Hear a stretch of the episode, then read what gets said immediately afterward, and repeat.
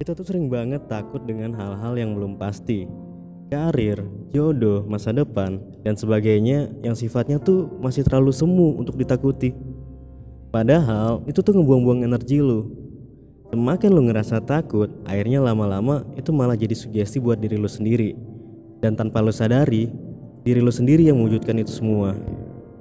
Jadi cek lagi deh ke diri lu. Kalau selama ini lu sering banget ngalamin kejadian yang gak menyenangkan. Mungkin karena lo sendiri yang mewujudkan hal itu.